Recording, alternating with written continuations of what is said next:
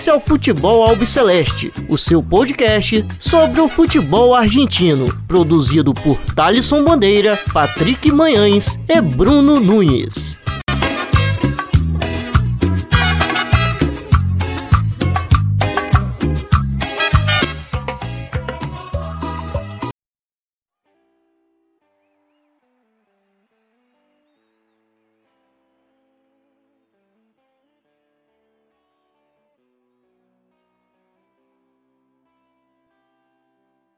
Salve, salve a todos vocês. Está começando agora mais um episódio do Futebol Celeste. Meu nome é Thales Bandeira.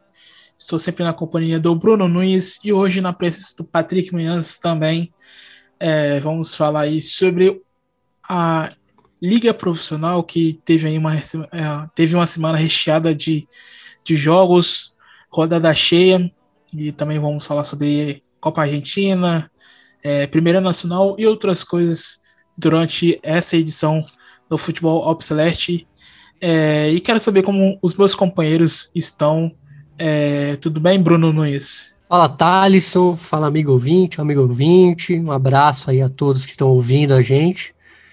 Mas essa semana aí, sem Libertadores, muito mais focado agora na Liga Profissional e, e outras cositas más, né? Tá aguentando frio? Ah, de leve, de leve. Tudo bem para ti? Sobrevivemos. saludo ouvintes, saludo amigos. É, eu tô nesse sentimento também do, do Nunes, porque tá um frio desgracento. Tá, estamos aqui na é, arranjando os dentes aqui, protegendo o firme, mas é isso, né? Como o Nunes falou, sem Libertadores, sem Copa Sul-Americana, mas focando muito também na, nas competições nacionais. Então, é para isso que estamos aí. Vamos que vamos. Então é isso, como falei anteriormente, a Liga Profissional aí deu uma adiantada essa semana, é, com duas rodadas seguida, uma no final de semana e outra é, já nessa semana, é, para poder adiantar um pouco o calendário né, do futebol argentino. E a gente vai fazer um, um resumo é, dessas duas rodadas, da segunda e da terceira rodada. Como são muitos jogos, muitas partidas, não dá tempo da gente acompanhar todas. A gente vai destacar alguns pontos que foram interessantes. É, começando aqui pela rodada 2, é, Colón perdendo em casa é, para o Lanús, e a gente destaca aqui o Pepe San, que marcou dois gols, é, artilheiro até o momento da Liga Profissional com quatro gols, começando muito bem o Pepe San aí é, no início da Liga Profissional, Bruno Nunes. Sim, foi um, vamos dizer, surpreendeu um pouco por, pelo Colón ser o, o vigente campeão, talvez a equipe a ser batida e acho que o Colón pagou para ver como seria atacar com tudo o Lanús e se deu mal. O time muito bem preparado, que acabou superando o time de Santa Fé e Olha, foi um, foi duas rodadas lamentáveis para o Colón que estreou com vitória contra o River Plate, contra o River, vamos dizer, alternativo no caso, porque ele perdeu, né? Foi goleado pelo, pelo jovem Pepe Santos, né? Do Lanús, 4 a 1 e na terceira rodada ele empatou com o Huracan lá no Tomás Adolfo do Col. Então, não sei, né? Esse time eu esperava mais justamente no início desse torneio. E sobre o Pepe San não tenho o que falar. O cara continua fazendo gols. A gente já falou dele, né, no último episódio. E cara, vem forte para ser artilheiro, viu? Mesmo com essa com a idade avançada, acima dos 40 anos, não duvidem dele estar aí no pódio aí da artilharia desse campeonato argentino. E você falou sobre Huracan e Colón é, que também iria ser é, destaque aqui, falar do pênalti marcado né, é, para o Huracan, é, o Jonathan é, Gandia, é, que deixou empatado a partida em Parque Patrícios. É, pênalti bastante polêmico, né, Bruno? É, polêmico e eu sei que a Liga Argentina ainda não tem VAR, mas é, eu, eu não sei se é um se isso é bom ou ruim, já que no começo até defendi, defendia que tinha que ter VAR, mas com o VAR sendo tão mal aplicado no, nos outros países aqui do continente, Eu, eu realmente não sei se o VAR ia ajudar nesse caso. Então, é, acho que eu prefiro que passe uns anos aí até ter um VAR decente, que realmente eu não sei se vai existir, mas. É, vai demorar, fé, amigo. Vamos ter fé aí. Vai demorar, acho que vai ter que ser um robô, né, o cara ali na, na, na cabine. Acho que aí vai ser bom. Mas enquanto for o que está é. sendo, né, dispensável. Sobre o, o Colom, Thales, você estava falando aí com esse início do, do, trabalho de, podemos dizer, mais uma temporada do Eduardo Domingues, acho que o maior peso que tem nisso tudo também é a saída do Pulga Rodrigues, né, indo pro, pro Rinásia, e apesar de ter de manter ainda o Federico Lertora, o Aliendro, alguns jogadores como o Facundo Faria, jogadores que foram importantes nessa última Copa Profissional, que foi um título gigantesco para o Colón, a saída do Pulga Rodrigues é, é, é, um peso muito grande como a referência técnica e até possivelmente de, de, de liderança mesmo. Então, é preciso ver também com cuidado como vai ser o, o, o trabalho do Eduardo Domingues também para na tentativa de repor essa peça de, de referência mesmo, na qualidade da, da equipe. Bom, e outro destaque que fazemos aqui é o São Lourenço, que emplacou aí duas vitórias seguidas, é, uma contra o Central Córdoba de Santiago del Esteiro e diante do Boca Juniors.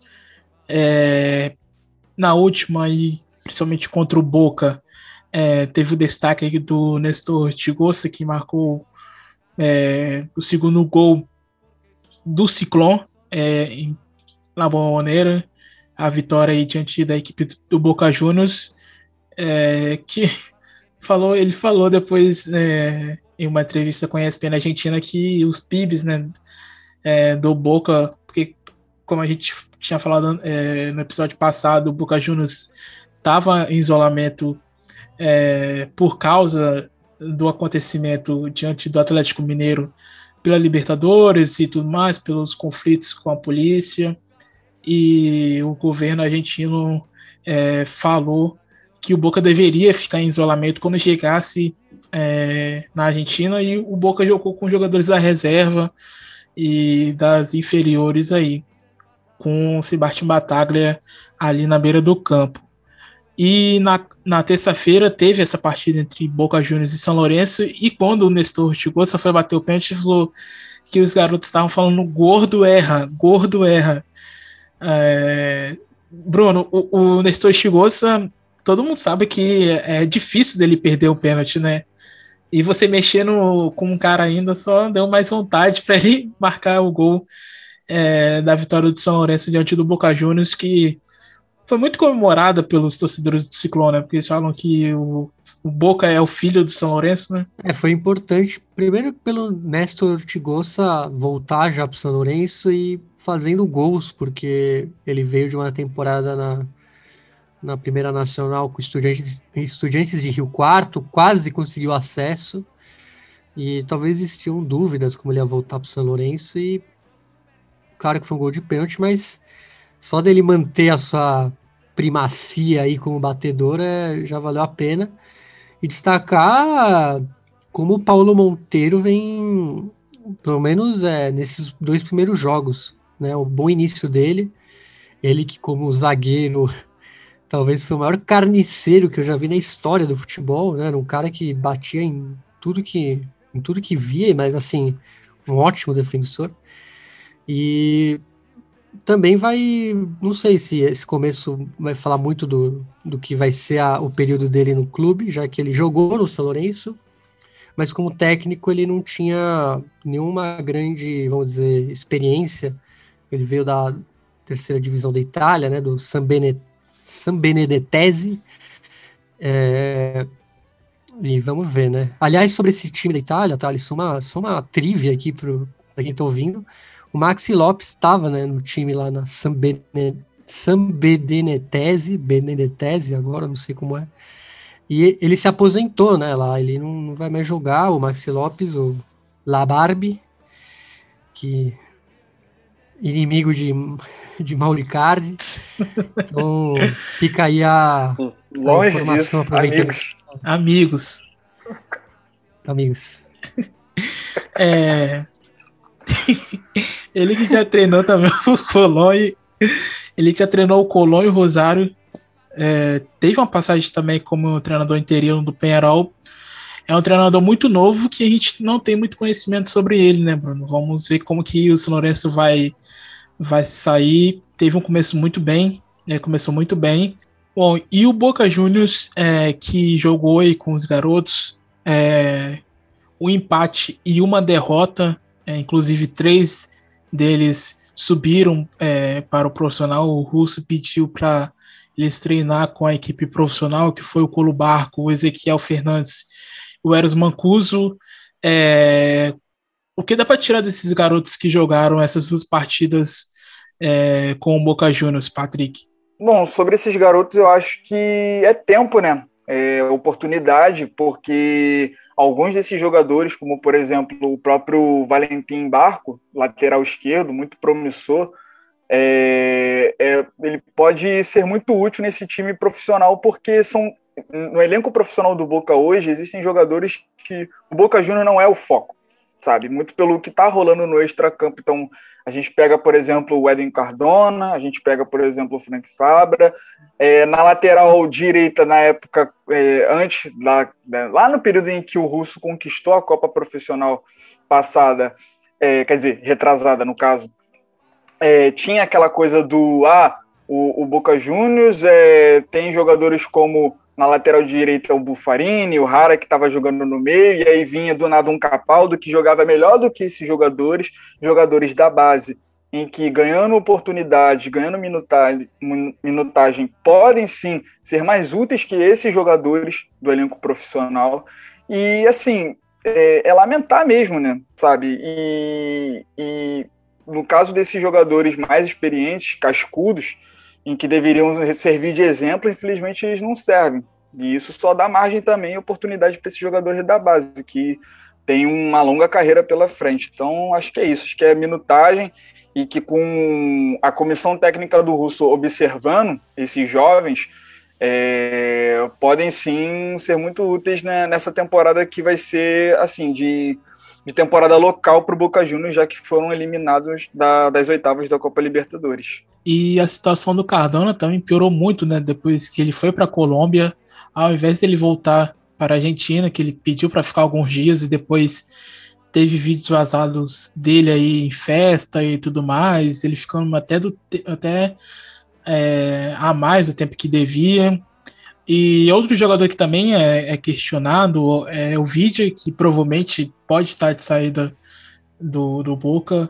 Então, os jogadores aí que eles falam, os colombianos não estão dando muita alegria para os torcedores chineses ultimamente não, né, Patrick? É, exatamente. E no caso do Vigia tem aquela questão judicial também, né? Vale lembrar que o, o Vigia ele está respondendo por, por ter agredido sua ex-companheira. Então, assim, é, é, outro caso também, né? Eu acho que ele quer tanto, assim, é, sair, assim, acho que mostra também essa preocupação também, né? Alguns clubes sondaram ele, se não me engano, o próprio Atlético Mineiro, numa época aí, também sondou o jogador. Uh, são jogadores, assim, que já têm um tempo considerável já de carreira, mas que demonstram que o Boca Juniors hoje não é prioridade. E aí, como eu falei, né?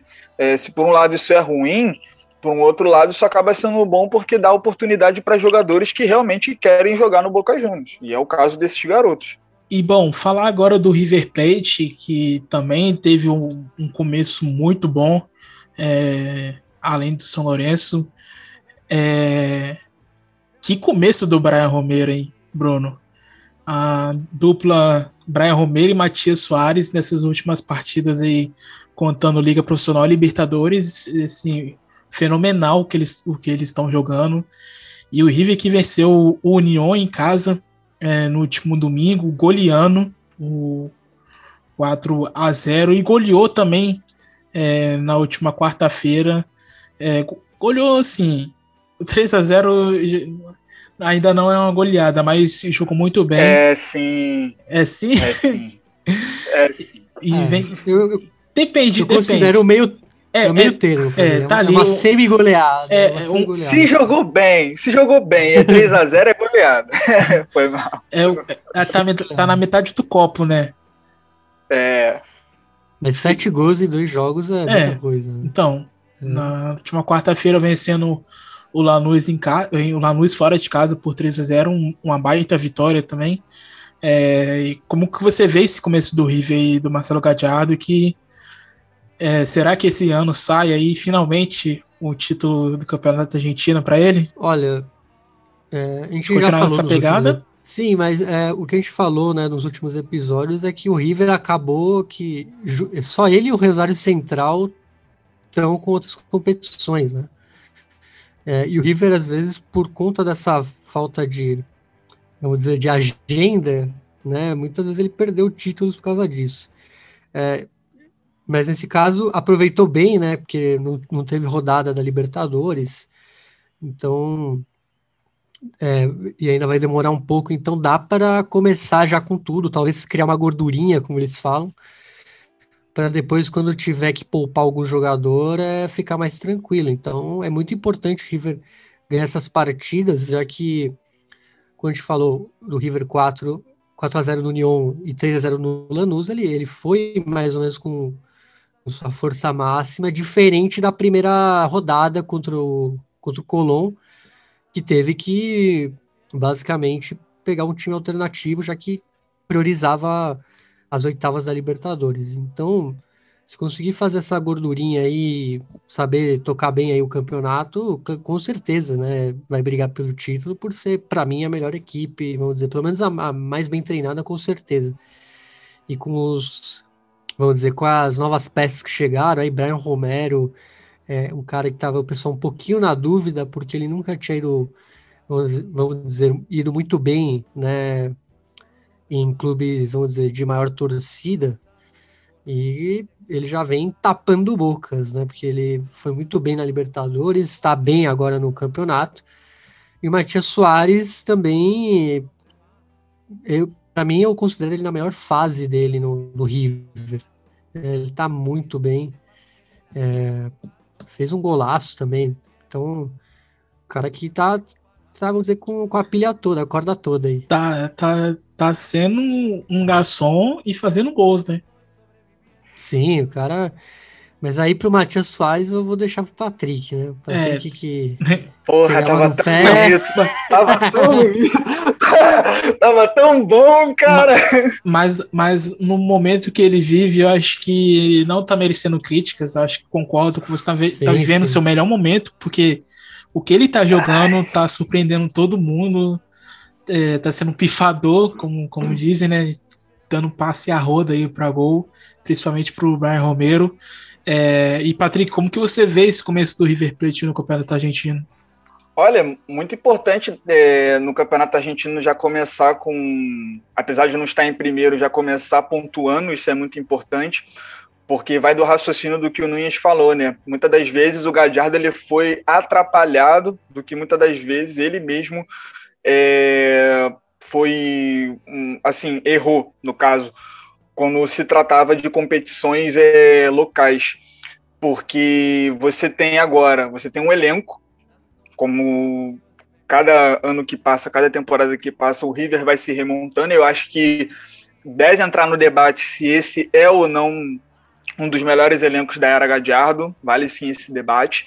É, pelo número de peças que podem ocupar determinadas fases é, do campo, é, tem, é, tem técnico, a questão é se vai ter calendário. E eu acho que o azar do River Plate nesse momento agora é porque vai ter um clássico de Copa. Que se fosse outro adversário, poderia sim poupar jogadores para continuar pontuando na, no, Campeonato Argentino ou já chegar no, no casco mesmo para enfrentar o Atlético Mineiro na Copa Libertadores. Então, acho que esse, é, esse vai ser o maior desafio do Gadiardo, é saber quais peças ele deve contar para determinadas partidas. Isso é muito importante para um, um time que tem um elenco numeroso, mas que também tem muitas competições a disputar. Então, eu não sei se o, até que ponto o Gadiardo ele vai levar a sério essa Copa, é, essa Copa Argentina. O Campeonato Argentino eu tenho certeza que ele vai sim dar muita importância, ainda mais que o último campeonato de pontos corridos ele só não ganhou por detalhes, e pior, foi contra o Boca Juniors ainda, do Miguel Angel Russo. Então ainda tem a Copa Libertadores que eu, eu não eu não descarto nem um pouco de que é o desejo sim do Gadiardo conquistar a sua terceira, né, como técnico. Então acho que vai contar muito também com a rodagem desse time. Então é, vocês estavam falando do Brian Romero, da, da, da chegada dele, eu acho isso muito importante. É, a fase boa, sim, do Matias Soares. Ó, um parênteses aqui, estou elogiando, sim, Matias Soares, embora eu não retire nenhuma crítica que eu tenha feito na época. Enfim, continuando. É, um, um ponto muito importante que tem nesse River Plate é alguém que está ocupando a, o cargo do Nátio Fernandes no, na, na, questão de protagonista, porque é algo que o De La Cruz, ele, será que finalmente ele vai conseguir é, pegar esse, esse cargo para ele? Porque é o jogador que a gente mais espera depois que o Nátio Fernandes saiu, sabe? O jogador que desequilibra. E ele, a gente espera isso dele porque ele tem capacidade para isso. E eu acho que numa regularidade, ele mantendo a regularidade, ficando longe de lesão, e o River continuando jogando bem, eu tenho certeza sim que ele vai conseguir ocupar esse cargo que a gente tanto coloca ele, sabe? Então é também uma rodagem também do, do Zuculini, é o Jorge Carrascal ganhando tempo, o Brian Romero se adaptando com a sua nova dupla de, de ataque. Então eu acho que tendo regularidade, sabendo lidar também com o calendário, acho que tem tudo para dar certo. Bom, outro time também que começou muito bem foi o Independiente, que teve duas vitórias seguidas aí, é, uma contra o Estudiantes fora de casa e outra contra o Patronato. É, Bruno, como que você vê o Estudiantes aí brigando aí na ponta já no começo da rodada? Bom, sobre o Independiente, realmente o, bons resultados, né? O 2 a 0 com o Patronato na terceira rodada, vitória sobre o Estudiantes na segunda fora de casa, né, lá em La Plata. E pelo, pelo time do, do Falcione, eu imagino que ele vá longe, é um time muito experiente, né? E o Falcione é um cara que, bom, resultado ele traz, né? Você pode até não, não ver show, né? Um futebol mais pragmático, mas é um cara que inevitavelmente te traz os resultados e eu imagino que independente eu não, eu não vejo ele brigando ali pelo título, mas eu, eu imagino ele brigando pela vaga na, na Libertadores ou até num, pódio aí, no, né, aproveitando o clima olímpico. É, mas ali entre os três primeiros, né, quem sabe, mas não não o ponho ali como um grande favorito, mas é um time que a gente tem que respeitar, principalmente pela figura do Falcione, que aliás eu tenho algumas críticas, assim, muito pelo que ele como ele se planteou contra o Santos, onde o Santos estava atacando, é, atacou e o Estudiantes resolveu se fechar. E quando ele resolveu ir para o jogo, ele conseguiu os gols, mas ele preferiu usar uma abordagem muito defensiva e acabou sendo eliminado por causa disso. Acredito que foi uma grande lição aí, espero, para o Independiente para não, se repetir de novo. Né? É um time que sabe atacar, tem peças para isso. Então eu imagino esse time, sim, bem aí no, no campeonato argentino. Eu acho que no caso do Independiente, o problema acho que está muito associado à regularidade também, né? Porque se a gente pegar na primeira fase da, da última Copa Profissional, era um time que estava bem, né? E que aos poucos o desempenho também já não vinha, já não vinha falando muito alto. E aí foi para a segunda fase é, acabou pecando muito também, se eu não me engano, contra o próprio Estudiantes, em que levou aquela partida para os pênaltis. Então, acho que no caso do. Foi como o Nunes falou, né? É um time do Falcione que consegue grandes resultados, consegue sim jogar bem na, na parte de competição, de competir. Mas acho que numa liga acho que de pontos corridos que vai durar um pouco mais do que a Copa Profissional, acho que sim merece um cuidado ainda maior. Mas aquilo, né? É, é a única competição que está participando, se a gente pegar como algo bem, bem maior, assim, né, no caso. Bom, e agora vamos falar sobre o Racing, ali, o rival do Independente em Avejaneda, que conquistou a sua primeira vitória eh, na Liga Profissional. É, quem fez um dos gols da vitória do Racing foi Nath Piatti, que é, teve uma faixa criticando ele, é, ele e o presidente do, do clube, e ele que fez um dos gols aí da vitória do Racing diante do Aldo Civi é, na última terça-feira. É... Bruno, como que você viu aí esse Racing é, nessas, nesse começo de rodada? É, a gente sabe que o Aldo Civi do Fernando Gago não é nessas coisas, o Fernando Gago não vem apresentando um bom trabalho é, lá no time lá de Mar del Plata. É, apesar da vitória diante do Platense que, que o Aldo Civi conquistou na segunda rodada fora de casa, mas a gente já percebeu que é um time que não dá muito trabalho e o Racing conseguiu sua primeira vitória é, no campeonato com um jogador criticado pela torcida, né? principalmente pelo jogo contra o São Paulo é, na eliminação da Libertadores. É, como você falou, do Civi realmente não é um, um grande teste. Acho que o, o Gago se perdeu muito, né? Desde, a, desde aquele mês lá que ele foi, acho que foi o primeiro mês da Copa da Liga, que ele acabou virando o, o treinador do mês, né? Acho que muito mais pelo, pelo, por ele ser um estreante e por ser o Gago do que pelo que ele apresentou mesmo em campo. É, começou bem, mas desandou totalmente, né? E sobre o Racing é, é, é ainda é muito pouco, né, para a gente falar que ah, o clube se recuperou, né? E ainda mais porque o Pizzi não, não quer sair do clube, né? Ele, muita gente pensou que ele ia deixar o cargo depois da eliminação da Libertadores, mas não foi o caso, né?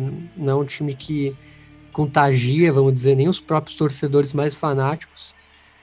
E, e o Piatti é uma boa peça, né? Acabou não, não, jogando bem e sendo muito criticado, né? Ganhou essa faixa que criticava ele, o Blanco e o, e o próprio Pise, mas é, é, é dos melhores nomes, né?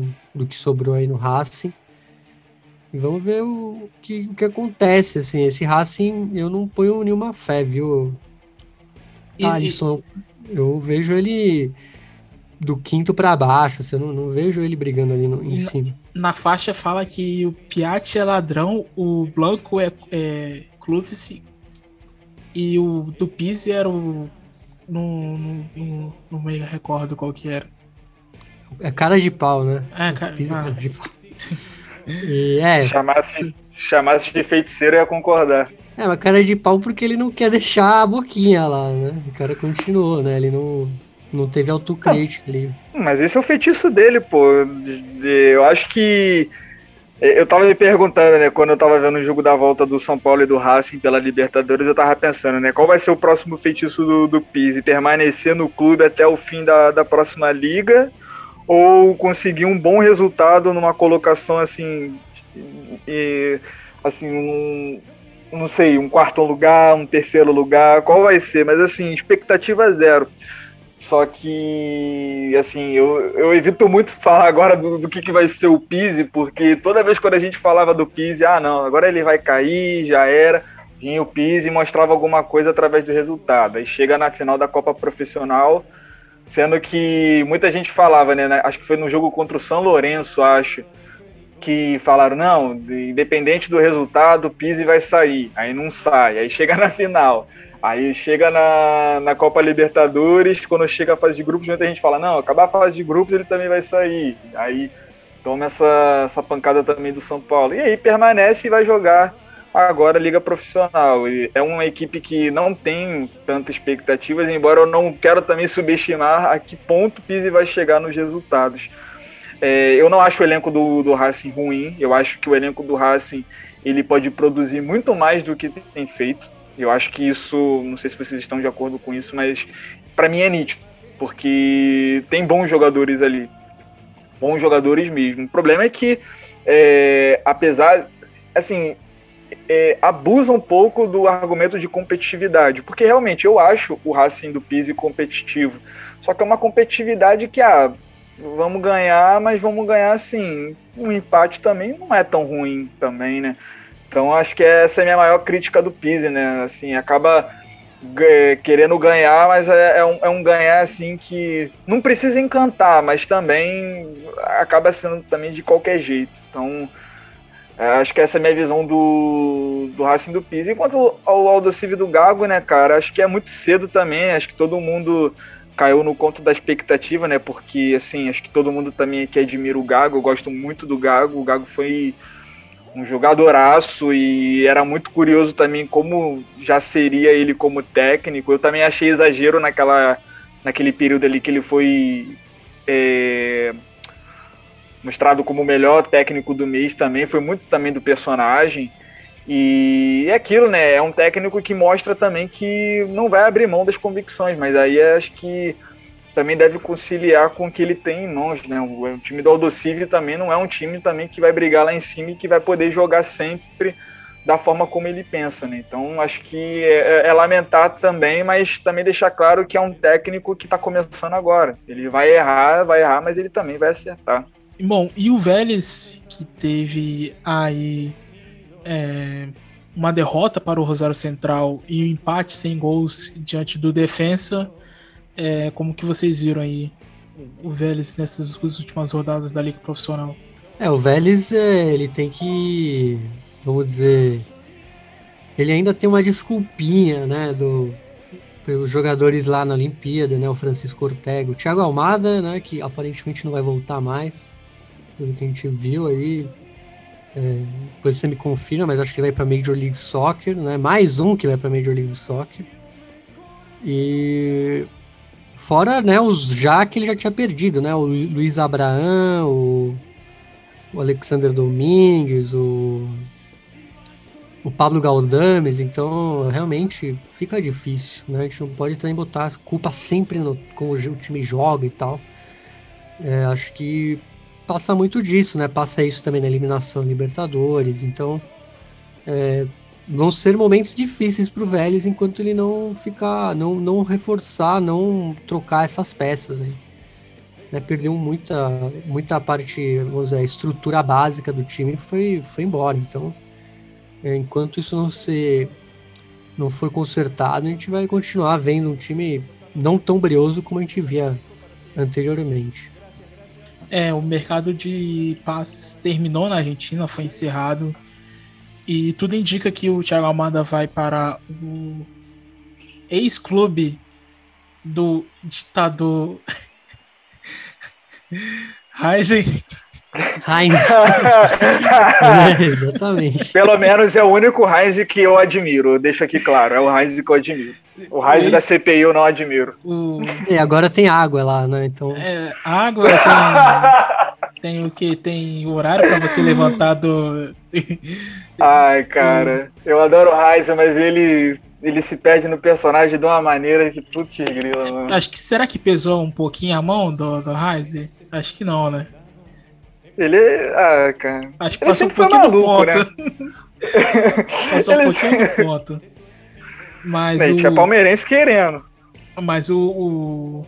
É, é bom explicar aqui para quem não sabe, o Rice foi mandado embora porque tava sendo muito rigoroso, rígido. até um pouquinho rígido, rígido até demais com os jogadores do Atlanta United lá. Um pouquinho rígido. Falar que não vai poder beber água não é pouquinho rígido. Né? Controlar. Isso é ditadura. Isso aí é ditadura já, mas isso aí já é nível. É, até cor, é, cortar o, é, a água, enfim.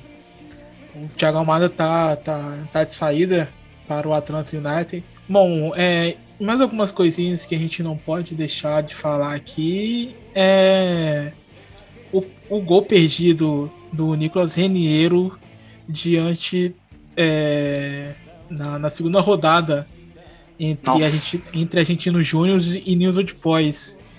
Você perderia um gol daquele, Bruno? Cara, eu. eu acho que não, né? Mas é bom a gente sempre deixar na, né, no. Eu acho, mas até para um, amador com pouca técnica deveria ser um gol meio que obrigatório. Então mandou muito mal, né? Foi, foi bizarro. Foi, foi uma das coisas mais a bizarras tava... dos últimos tempos. A sorte que tava vencendo o jogo, porque olha, tinha isso. Porque, se não porque senão. Isso... Não, mano. É porque eu, eu cheguei a, a, postar no Twitter, eu cheguei a postar uma parada assim do tipo, ah, é, nem espera chegar no vestiário, já pega ali. Só que só depois que eu reparei é que tava vencendo. Então eu pensei, ah, não, mano. Ah, caga, já tava nos 90 minutos, já perdeu o gol, né? Só dá um xingamento só e é isso, né? Mas foi lamentável mesmo o gol perdido. Bom, e passar aqui é, a quarta rodada da Liga Profissional, que começa é, sábado, amanhã.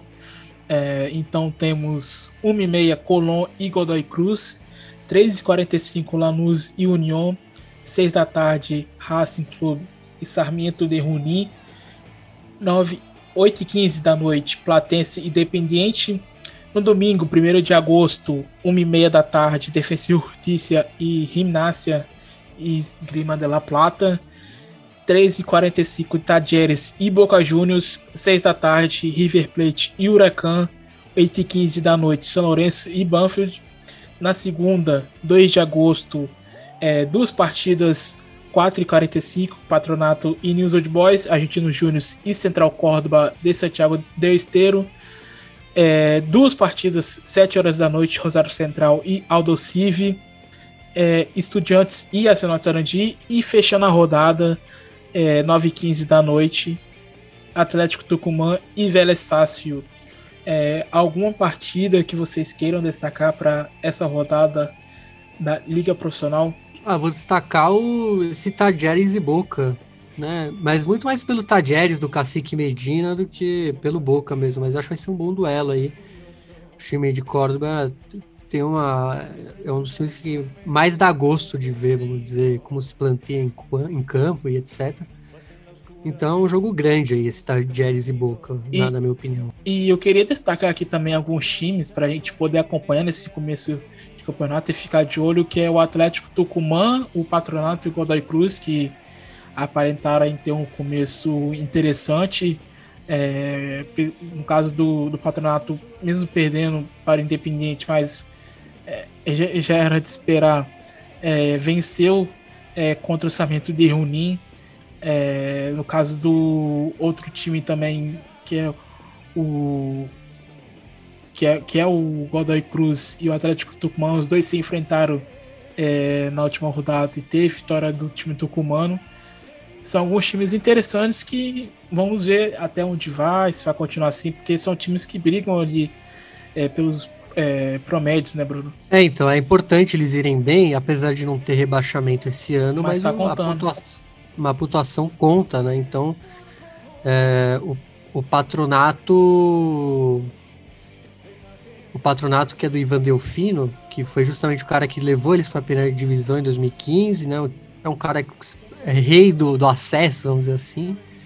E tem também aí o Omar De Felipe no Atlético Tucumã e o, o Gagego Mendes, né? Dois técnicos bem experientes aí, com bastante rodagem. Vamos ver se, se com esses times do interior é. O Godoy Cruz acho que é o que mais precisa, né? Junto com o Patronato. O Atlético Tucumã tem boas campanhas, é, é um time que cada dia mais se estabelece ali no, na parte superior da tabela do futebol argentino. Então é um projeto bem, vamos dizer, consistente. E você, Patrick, alguma partida que você queira destacar é, para esse final de semana e começo da semana que vem? Olha, eu estava pensando muito no São Lourenço e no Banfield, né? Muito pelo que o São Lourenço tem é, iniciado essa, essa temporada agora, muito pela liga profissional, mas também pelo Banfield, né? Porque o Banfield é um time que, apesar de não estar tá lá nas primeiras colocações, claro, estamos indo agora para a quarta rodada, mas é um trabalho também que a gente tem exaltado muito aqui no futebol do Celeste, que é o trabalho do Sanguinete, né? Muito também pela forma de jogar e até onde conseguiu é, alguns resultados, é, os destaques como o, o, do próprio Galopo, tem o, o Paieiro também, que pode estar. Tá retornando à equipe. Então acho que são dois são dois times assim que podem assim mostrar um bom futebol. Eu ia dizer também do River Plate muito também pelo que também é no, no mesmo dia o River Plate o Huracan, muito também pelo que o River Plate está mostrando. Só que eu não sei o, como o River Plate ele vai jogar essa partida com o Huracan, porque tem clássico no meio da semana. Então a gente tem que ficar de olho aí no como o Gadiardo vai é, montar a, a equipe para essa próxima semana. E bom, Patrick, já que você citou em clássico, já adiantou aí o que será o nosso próximo assunto. O nosso assunto é Copa Argentina, clássico entre Boca Juniors e River Plate, que depois de tanto tempo foi confirmado o dia, o horário e o local, que será na próxima quarta-feira, é, 4 de agosto, 7 horas da noite, no Ciudad de La Plata. É... Bom, o que vocês esperam desse clássico aí da Copa Argentina é, da semana que vem? É... O, o, o, vencedor desse duelo aí entre Boca e River enfrenta o, o Patronato, que venceu na fase anterior de oitavas o Vitor San Carlos. É, como que vocês é, enxergam esse clássico para a semana que vem da Copa Argentina? Então, até o, o dia da partida já vão ser os titulares do Boca Juniors, os titulares do Boca Juniors já vão poder jogar, porque Sim, já estão assim, liberados já.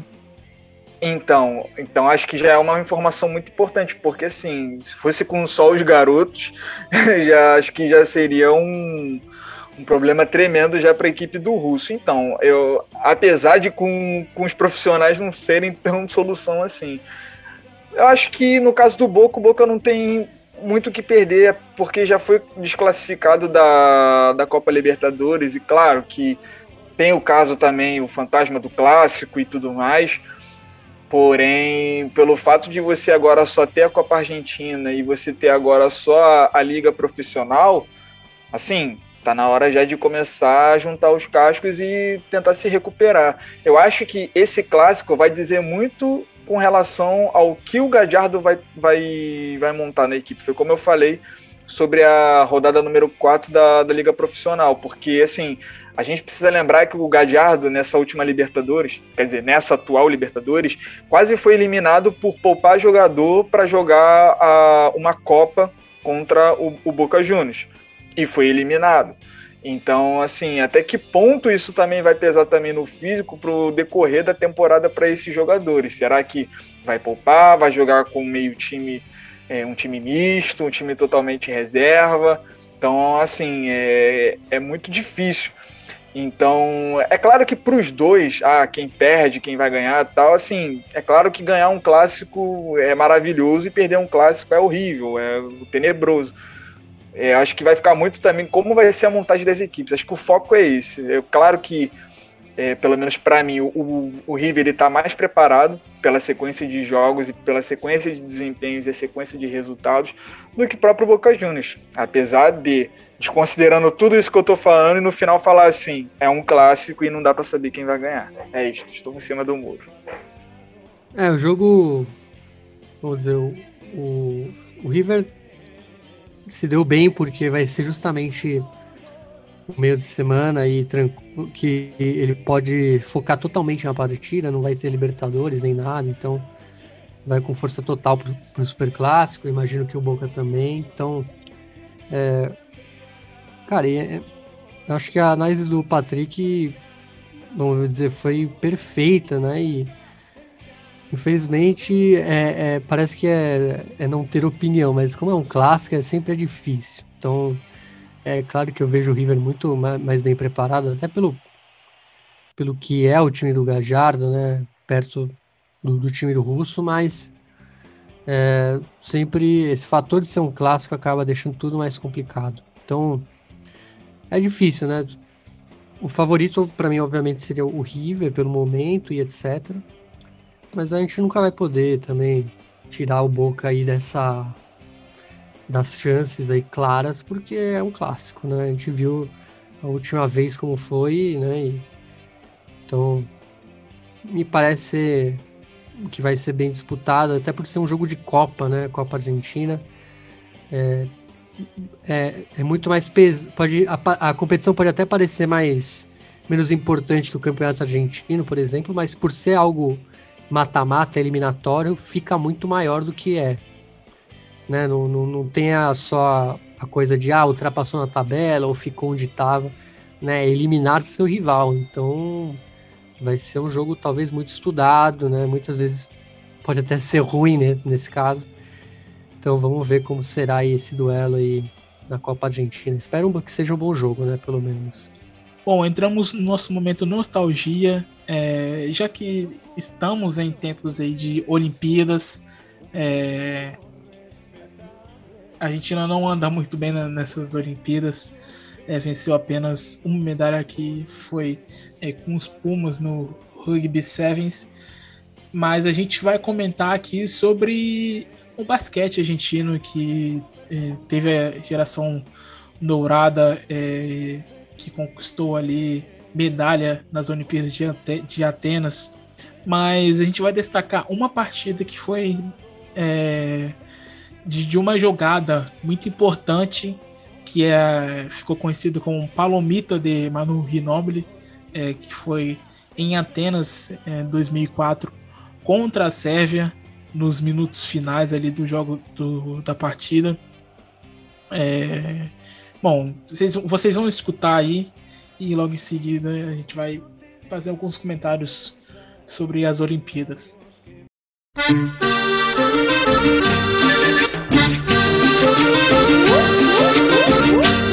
Me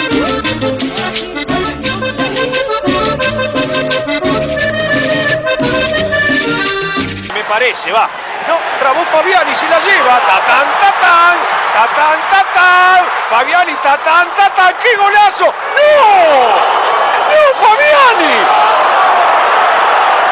No se puede ¡Era el creer. gol de la fecha, Gamboa! No se puede creer.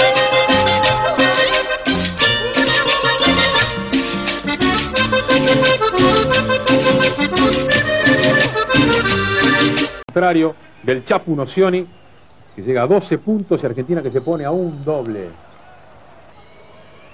La concentración. La pelota arriba. ¿Qué Este te que dije? no. ¿Qué te dije? Para usted, Mechini. ¿Qué te dije? Vamos, vamos, vamos que se puede. Ahí está Pepe Sánchez por tres. Está ganando Serbia. La pelota para Delfino. Ginóbili, cortina de Fabricio Berto. Arranca Manu para adentro. Manu. Vale. Oh, vale, vale.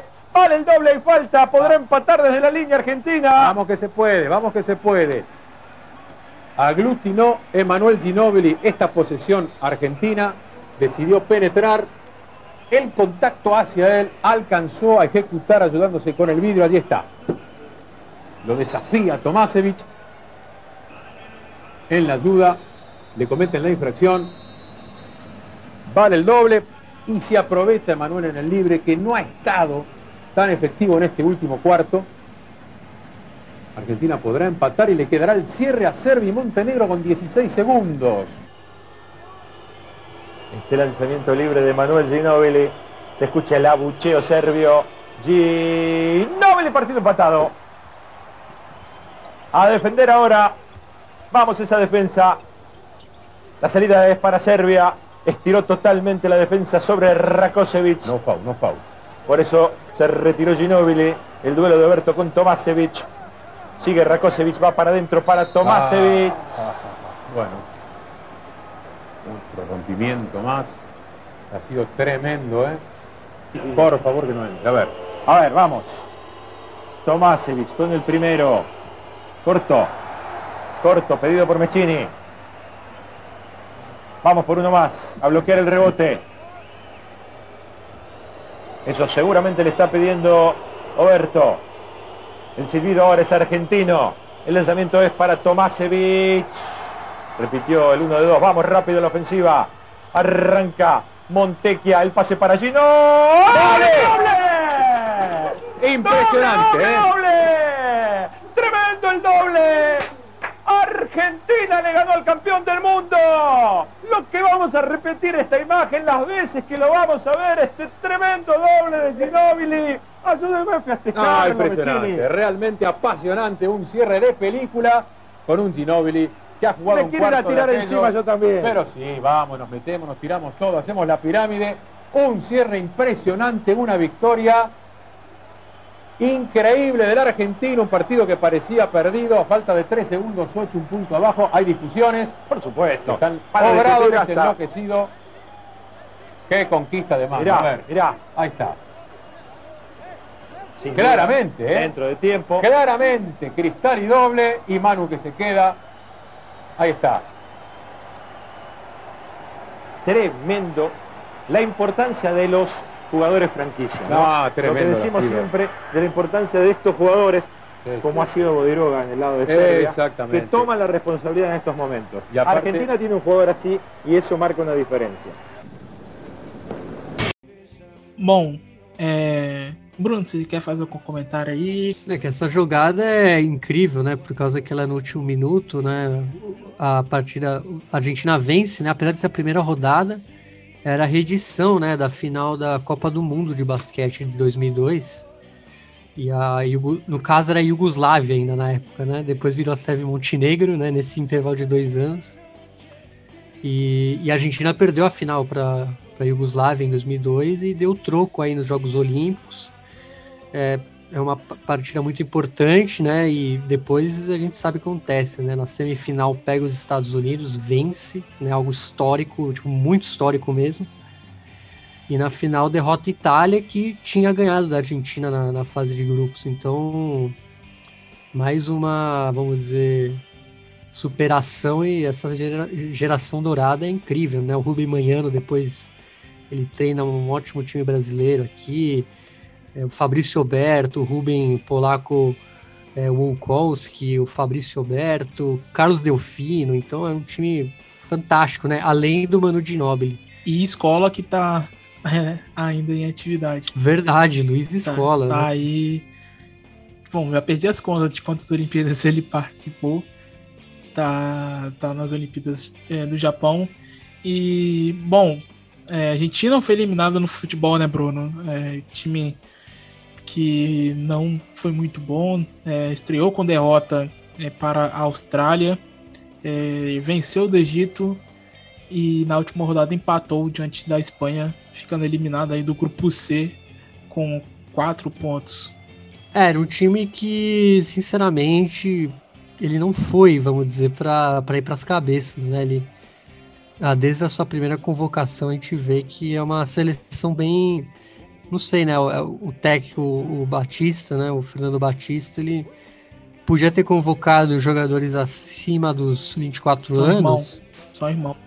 Isso, irmão do Tito Batista e o o que acontece é que o ele podia levar jogadores acima de 24 anos, né, acho que três ou quatro, e ele só, só levou o goleiro, né, o Jeremias Ledesma, goleiro do Cadiz, então você já vê que é, a Argentina não foi 100% focada, apesar de ter bons nomes, Eh, tem o Martim Paeiro do Banfield, o Francisco Ortega, Thiago Almada, é, tem o Alexis McAllister lá do Brighton e Hove Albion. O próprio Adolfo Gait, que desde que saiu do São Lourenço não, não teve uma boa, um bom campeonato nos lugares que ele acabou indo. Foi pra É. Rússia, pro CSKA e agora foi emprestado. é, tá na Itália, se eu não me engano, né? Eu esqueci qual o clube da Itália que ele tá. O Benevento, né? Isso, Benevento, mas na, na Rússia ele foi bem mal, né? E então a geração, vamos dizer, eu não vou dizer que a culpa é da geração, mas você vê que não é um time que poderia ter um reforço, vamos dizer, mais sênior e não preci- eles não quiseram levar, né? Isso daí é muito da opção do treinador. É A- além também da recusa, né, Bruno? Tem que falar isso também, que muitos jogadores que pensavam em levar para disputar as Olimpíadas se recusaram aí. Sim, sim. Até mais por é- questão de Libertadores também, né? Mas o Pérez, o Nath Fernandes, o Matias Zaratio, que eh, do Atlético Mineiro, os dois, né? E além dos jogadores que têm idade para disputar Olimpíadas que estavam disputando a Copa América. É, então, até no sub, vamos dizer, sub-24 ele não levou também os melhores, né? O pessoal teve a Copa América e tal. Apesar de. Isso eu acho não, não pode ser uma desculpa até pela Espanha, né? A Espanha levou boa parte da, da base da Eurocopa, o, o Nain Simon, o Dani Olmo, o Oyarzabal, muitos jogadores, né? Mas aí você vê que acho que o futebol olímpico acaba perdendo também uma, vamos dizer, seu brilho, né? Quem conquista a medalha depois parece que é, acaba à vontade, né? Acho que só o Brasil que quer o bi, né? Porque o Brasil também apostou bastante aí. Mas acho que tirando o Brasil, você vê, tipo, poucas equipes mandaram realmente seus melhores jovens e seu, é, uma parte de excedentes mais velhos que, que dá jogo, né? Acho que o Japão, por ser o país da casa, né? E tem, tem muitos jogadores jovens, mas a Argentina realmente não foi para medalhar, assim. Só de ver, o, comparar o elenco com os outros, a gente viu que, que não ia ser um time que, que ia brigar por medalha. Que inclusive é a única seleção que está invicta é, na fase de grupos. Venceu as três partidas é, inclusive a França de goleada, a França com dois jogadores experientes no plantão, por exemplo, o Rignac e o que Talvan. O Talvan que chegou tem pouco tempo lá no México e é a única equipe invicta aí é, na fase de grupos. Bom, é, mais algum comentário? É, destacar também o Pumas, né, Bruno, que, que conquistou a medalha de bronze aí. É, Bronze? Não, prata. O bronze. Bronze, bronze. Bronze, bronze. É, tá certo. É... Que não é um, né, um, um rugby, rugby mesmo, que é um rugby 7, com menor tempo, menor jogadores, né? É, e foi uma campanha de superação, porque ganhou de, de importantes rivais. É, semifinal acabou sendo a única derrota, se não me engano, para Fiji, mas Fiji era a grande favorita, e tanto que foi bicampeã olímpica e acabou depois pegando a Grã-Bretanha, né? O time, vamos dizer, fundido aí das ilhas, né? A fusão de todas as ilhas. E, e ganhou, né? Era uma, era uma, uma grande partida e ganhou sobre a Grã-Bretanha, então é, ótimo pódio dos Pumas. É, então, é, se eu não me engano, eles não tinham pegado a medalha em 2016, então é a primeira vez que a, a modalidade dá uma medalha para a Argentina e é muito importante para o rugby argentino que no Sevens é muito bom também. E bom, como falei, a gente não anda muito bem, né? Na, na, nas Olimpíadas até o momento. É, mais algum destaque que você queira fazer dos argentinos é, nas Olimpíadas, Bruno? Ah, acho que só falar mesmo da, da, da Pareto, né? A Paula Pareto do judô que não conseguiu medalha, mas é pelo, pela trajetória, né? É uma pessoa que sempre tem que ser lembrada. Ela que foi linha de frente na pandemia também. Inclusive tem, tem. A gente escreveu também lá no, lá no Twitter, para quem quiser ver, né? Sim, sim. Então é, é uma judoca de primeiro nível, né? Tava, já tá numa idade mais avançada, e, mas merecia um, disputar esses jogos. Então é uma pessoa que sempre é legal contar a história dela. Bom, então é isso aí. Falamos um pouco sobre as Olimpíadas falamos um pouco sobre as Olimpíadas do Japão. Bom, e para finalizar essa edição do Futebol Obsolete, vamos comentar aqui sobre a Primeira Nacional, que é a segunda divisão da Argentina. A gente vai fazer alguns destaques aqui, eu e Bruno, sobre a Zona A e a Zona B. Bom, Bruno, você quer começar por onde? Pela Zona A? É, vamos seguir aqui o alfabeto. E o roteiro. É, né? é melhor, né? A gente, a gente não sai da, do, do roteiro, que é o Almirante Brown, líder da Zona A com 32 pontos, e vitória no último minuto diante dos estudantes de Caceiros, né? E só que aí, felizmente, acho que a vitória do Almirante Brown foi o que menos chamou atenção pelas polêmicas, né? Pelo menos em dois outros jogos, um pela, por conta de uma transmissão e outra por conta da, da arbitragem. A primeira foi justamente o, a vitória do Mitre de Santiago del Esteiro 1 a 0 sobre o Noiva Chicago. Só que aí teve um show lamentável de comentários machistas e sexistas do narrador da TIC Sports Play contra a bandeirinha, que ele ficou falando ah, que ela era bonita, que ah, vamos, a gente vai dar até o telefone dela, assim, comentários bem desagradáveis, né, para alguém que está nessa posição de como auxiliar do jogo. E, bom, mais um triste acontecimento. Imagino que né, teve vários durante a pandemia, mas mais um agora, infelizmente, né, Thales? O, um, um órgão que tem o Universidade de Chicago é, chamado Gênero e Diversidade fez um comunicado é, repudiando é, essa coisa lamentável que aconteceu aí na partida entre Mitre e Universidade de Chicago. Mas bom, esperamos que a pessoa não continue narrando as partidas, né, né, Bruno? Pelo que eu vi, ele não é narrador da TC Sports. A TC Sports Play é, é uma plataforma de stream que, que transmite várias partidas aí do Ascenso Argentino. Ele foi contratado para narrar essa partida é, do Mitre, porque pelo que eu vi ele é de Santiago del Esteiro, mas enfim, esperamos que pessoas como essa é, não continue tendo é, voz, né? É, e você disse que teve vitória polêmica no agropecuário de Carlos Casares, né? Bruno, diante do Rinácio de Mendonça, que o time de Mendonça teve um pênalti é, não marcado.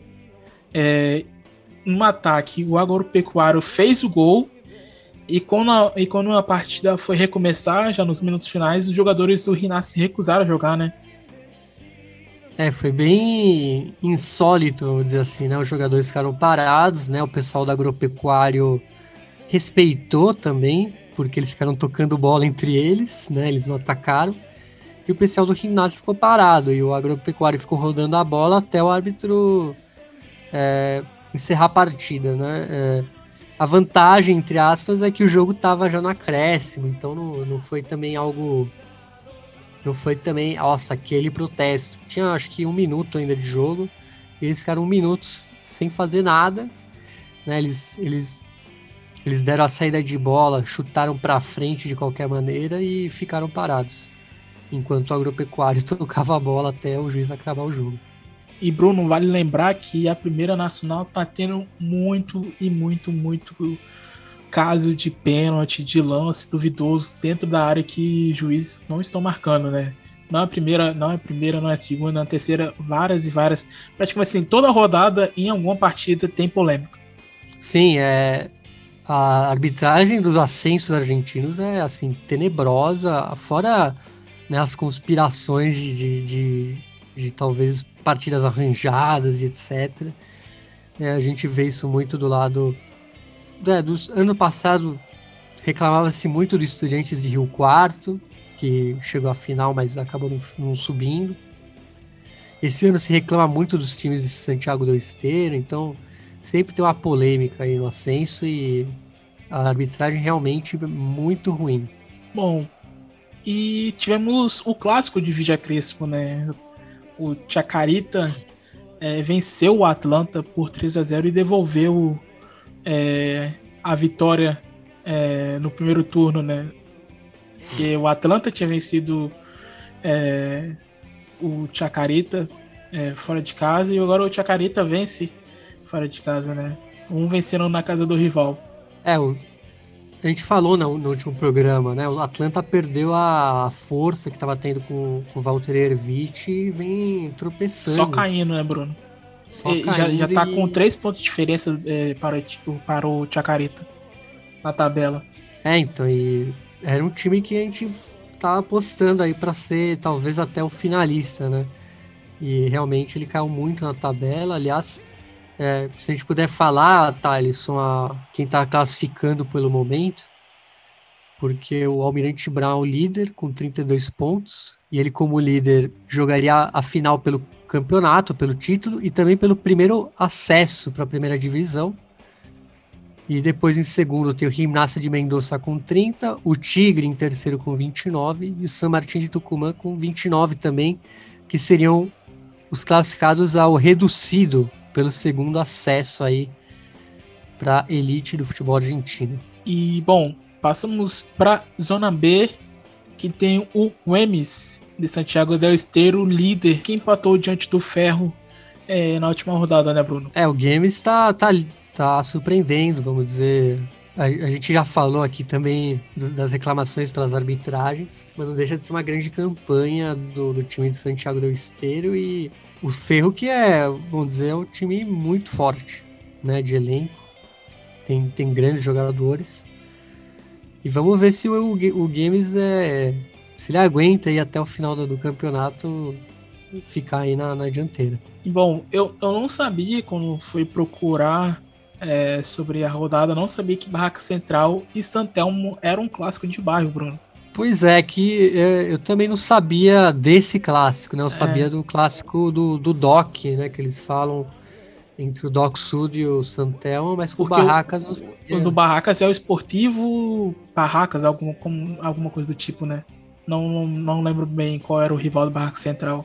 É, então, é. Acho que é, realmente é o Esportivo Barracas. E... Mas é um clássico, né? Não deixa de ser um clássico. Claro que não é o principal, mas por serem times que dificilmente estão na B Nacional, então acaba sendo um jogo grande. E, e tem toda essa redoma ainda, o Barracas Central, por ser o time do, do, do- do mandatário aí da, Sim. da AFA, né? Do Tic Tac. E bom, por que a gente está destacando isso? Esse Barca Central e Santelmo? Porque o, o time é, que manda o Tic Tapia venceu nos acréscimos é, o Santelmo por 13 a 2 e ocupa a segunda colocação com 31 pontos. É, é um time que se subir, o Bruno já falou, vai, tá, vai ter bastante polêmica. E pelo lado do Santelmo, é, o candombeiro contratou Sebastian Riquelme, irmão mais novo do Roman, que fez críticas quando, quando saiu lá do, do Atlanta. Esse sim é parente do Roman, né? não é aquele que as pessoas aí na transmissão falam que é, né, Bruno? Esse é o, o, o Marcos Riquelme do, do Sporting Cristal, do Bolívar, ele não é. Mas o pessoal abraçou como se ele fosse prima, mas o Sebastião Riquelme realmente é irmão do, do Roman. Chega aí nesse time do Santelmo para para dar continuidade no, no campeonato. Santelmo também que não anda muito bem, tá, lá- tá lá embaixo. É, bom, outra partida é Deportivo Moron e El Boys, Bruno. O que, você tem a dizer sobre essa partida aí? É, o, o técnico do All Boys, que estreou, Marcelo Pascucci, é filho do Beto Pascucci, do Alberto Pascucci, que é conhecido como El Beto del Pueblo, que é um treinador muito famoso ali no Ascenso, principalmente ali treinou Tigre, Almirante Brown, Platense, entre outros. E detalhe que ele tá é, substituindo o Pepe Romero aí, que saiu de uma maneira meio polêmica. E do lado do Moron, que ganhou de 3 a 0, o Tobias Zarate, autor do primeiro gol, que é filho de Holly Zarate e sobrinho de Mauro Zarate, Ariel Zarate e Sérgio Zarate. Revelado pelo Vélez, onde ele fez a sua estreia contra o Alcas do Equador na última Copa Sul-Americana, na última, quando eu digo, em 2020, 5 de fevereiro de 2020. Depois ele acaba emprestado para o Famalicão de Portugal, não tendo oportunidades lá, ele jogou na reserva e agora está em Moron, mais um membro da família Sarat no futebol argentino, né? Bastante conhecido em Vélez, que todos amam, menos o Mauro.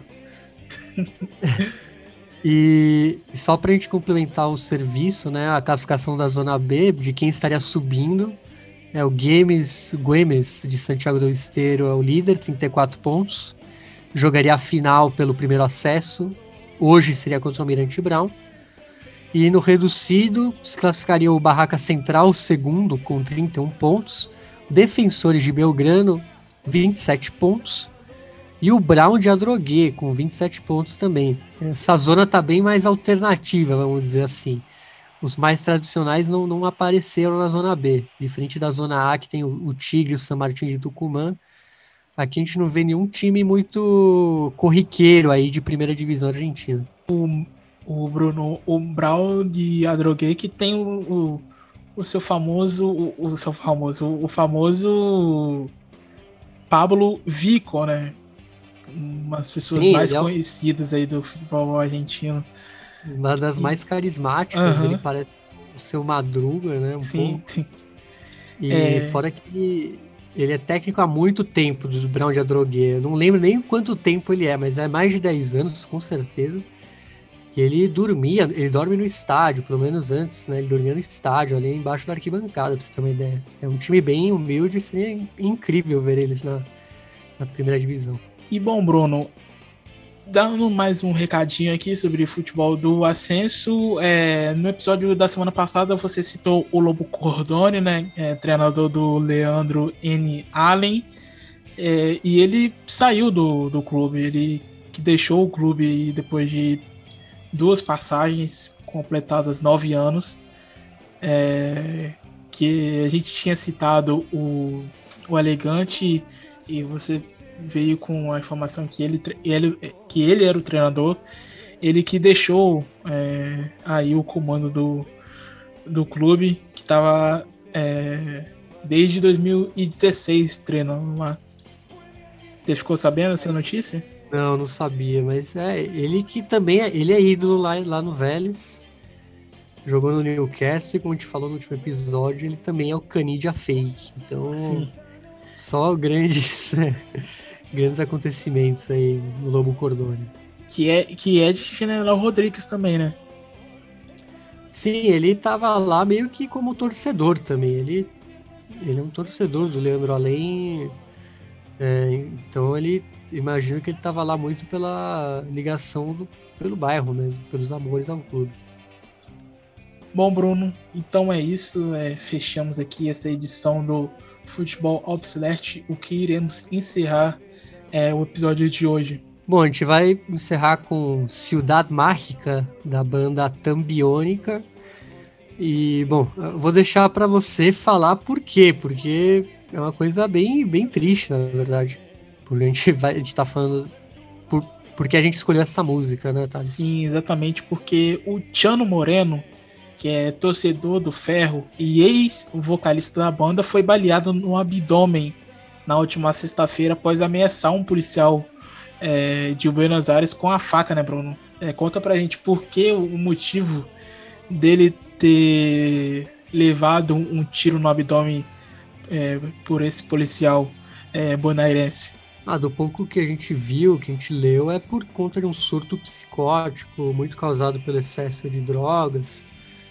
E agora ele está internado na UTI, então vamos ver se ele sai dessa. É uma figura muito importante aí na música argentina.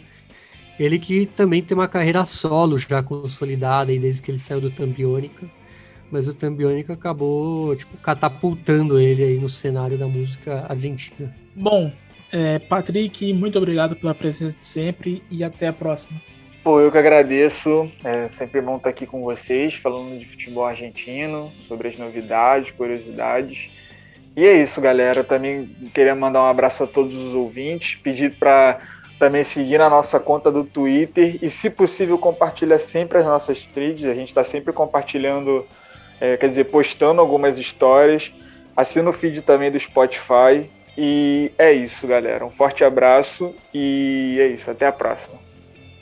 Bruno, valeu por mais uma presença aqui no Futebol Obsolete e até a próxima. Obrigado, Thalisson. Valeu, Patrick. Amigo ouvinte, amigo ouvinte. É isso que o Patrick falou. Sigam lá nas redes sociais. Assinem o feed, né, no, no YouTube, não, no Spotify. E assim como nos outros tocadores de podcast, né, que vocês da sua preferência e bom fim de semana e até a próxima, até o próximo episódio, galera. Bom, então é isso, galera. Muito obrigado a todos vocês que acompanham o Futebol Albiceleste. É, fiquem com Tambiônica, Ciudad Mágica. Até a próxima semana.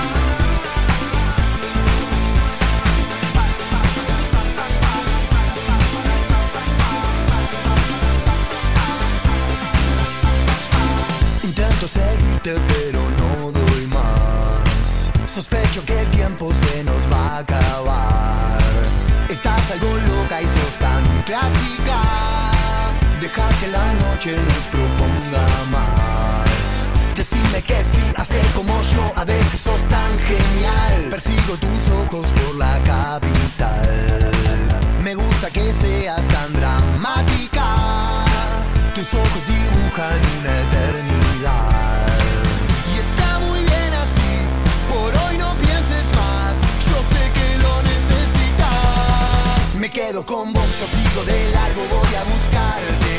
Qué noche mágica, ciudad de Buenos Aires.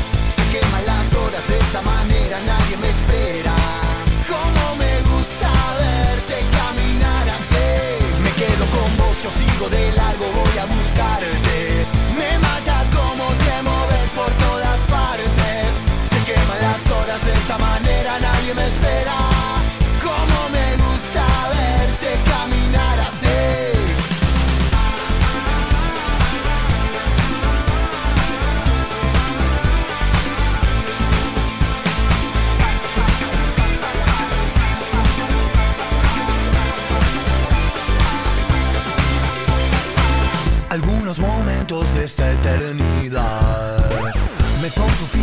para recordar.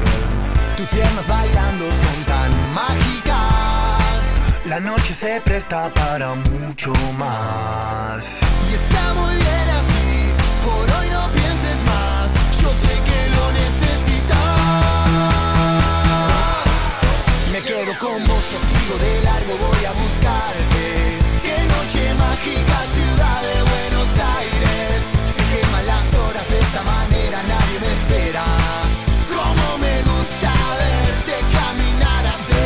Me quedo con vos, yo sigo de largo, voy a buscar